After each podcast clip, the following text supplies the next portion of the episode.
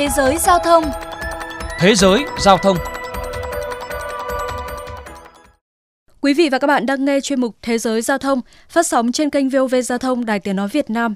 Thưa các bạn, hàng không thế giới nói chung và Đông Nam Á nói riêng đang chịu nhiều tác động tiêu cực từ đại dịch COVID-19. Trong nỗ lực thúc đẩy du lịch và nền kinh tế chung của khu vực, việc thiếu những tiêu chuẩn đã khiến không chỉ hàng không Đông Nam Á mà hành khách cũng đang gặp nhiều khó khăn. Đây là vấn đề mà chuyên mục Thế giới Giao thông hôm nay đề cập. Mời quý vị và các bạn cùng lắng nghe. Hãng hàng không Malaysia Airlines đang nỗ lực nối lại nhiều đường bay trong tháng 7. Hãng đã tăng cường năng lực kết nối và chuẩn bị các điều kiện cần thiết để phục hồi đường bay quốc tế trong bối cảnh một số quốc gia ghi nhận kết quả tích cực trong việc đối phó với COVID-19. Đó đều là những tín hiệu hết sức khả quan. Nhưng theo Brandon Sobi, chuyên gia hàng không của hãng tin Channel New Asia, Hiệp hội các quốc gia Đông Nam Á cần có tiếng nói chung trong việc đặt ra các tiêu chuẩn hàng không để không chỉ tự lực phát triển mà còn hỗ trợ các nước láng giềng trong giai đoạn hiện nay. Đơn cử như vấn đề về ghế ngồi trên máy bay, ngoại trừ Malaysia và Việt Nam không có các quy định về giới hạn số ghế, các nước còn lại trong khối ASEAN vẫn áp dụng quy định này. Như Thái Lan và Singapore yêu cầu hãng bỏ 3 hàng ghế sau lên tới 5% chỗ ngồi trên máy bay A320, loại máy bay phổ biến nhất trong khu vực Đông Nam Á. Hàng không Indonesia thì được yêu cầu bỏ tới 30% số ghế. Trong khi tại Philippines, số ghế được yêu cầu bỏ dao động từ 10% lên tới tối đa là 67%. Việc bỏ đi quá nhiều ghế trên một chuyến bay không được các hiệp hội hàng không khuyến khích. Ông Alexander de Juniac, Tổng Giám đốc điều hành của Hiệp hội Vận tải Hàng không Quốc tế chia sẻ. Với các chuyến bay chặng ngắn, việc loại bỏ hàng ghế giữa thực sự không đem lại lợi nhuận cho hãng hàng không. Nếu muốn có lợi nhuận, giá vé sẽ phải tăng ít nhất 50% và đó là một con số rất lớn. Hay về vấn đề xét nghiệm, đây là quy trình cần thiết để kiểm soát dịch bệnh, thậm chí có thể trở thành tiêu chuẩn mới của hãng hàng không trong tương lai.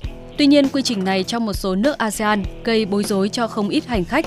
Như đối với Indonesia, có thị trường hàng không nội địa lớn thứ 6 trên thế giới, là quốc gia duy nhất trong khối ASEAN yêu cầu thực hiện test COVID với toàn bộ khách nội địa.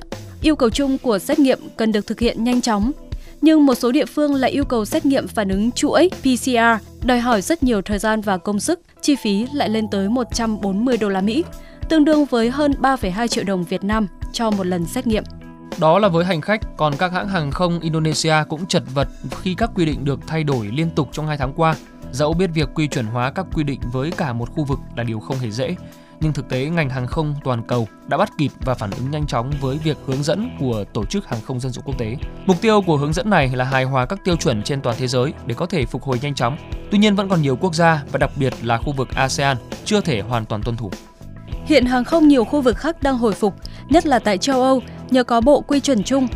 Cụ thể vào ngày 23 tháng 7, Liên minh châu Âu đã nhất trí về những tiêu chuẩn chung như giãn cách xã hội và đeo khẩu trang.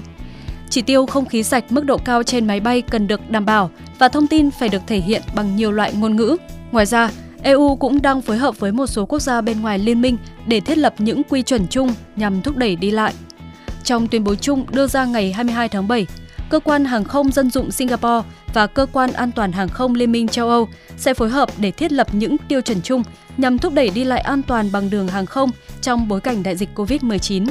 Và để theo kịp, khu vực ASEAN trong thời gian tới sẽ cần nhiều hơn nữa những buổi đối thoại, những thỏa thuận để đạt được tiếng nói chung, cùng thúc đẩy việc nối lại du lịch hàng không trong khu vực và xa hơn nữa là trên toàn cầu. Theo chia sẻ của ông Mark Martin, chuyên gia an toàn sức khỏe với đài CNA. Tôi hoàn toàn đồng ý với ý kiến rằng hàng không ASEAN cần có những quy định tiếng nói chung về phòng dịch.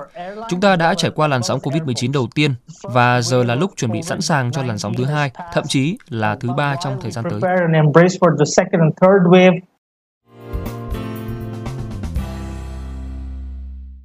Thưa quý vị, tại Việt Nam, theo dự kiến đầu tháng 8 năm 2020, Việt Nam có thể thực hiện các chuyến bay quốc tế thường lệ đầu tiên – theo tính toán của Bộ Giao thông Vận tải, ngoài các chuyến bay giải cứu công dân, chuyến bay thuê chuyến chở chuyên gia trên thế giới vào Việt Nam sẽ chở từ 1.000 đến 1.500 hành khách. Dự kiến mỗi tuần sẽ có từ 2.500 đến 3.000 hành khách được đưa vào Việt Nam trên các chuyến bay. Tuy nhiên, việc mở lại các chuyến bay thương mại quốc tế cũng đang gặp nhiều khó khăn. Cụ thể, hiện chưa có bộ hướng dẫn chính thức của Bộ Y tế về quy trình kiểm dịch y tế đối với khách từ nước ngoài vào Việt Nam, trong khi bộ hướng dẫn này là tài liệu cần thiết để nhà chức trách hàng không trao đổi với nhau bên cạnh các trao đổi về khai thác hàng không. Đến đây chuyên mục Thế giới Giao thông xin được khép lại. Hẹn gặp lại quý vị và các bạn trong các chuyên mục sau.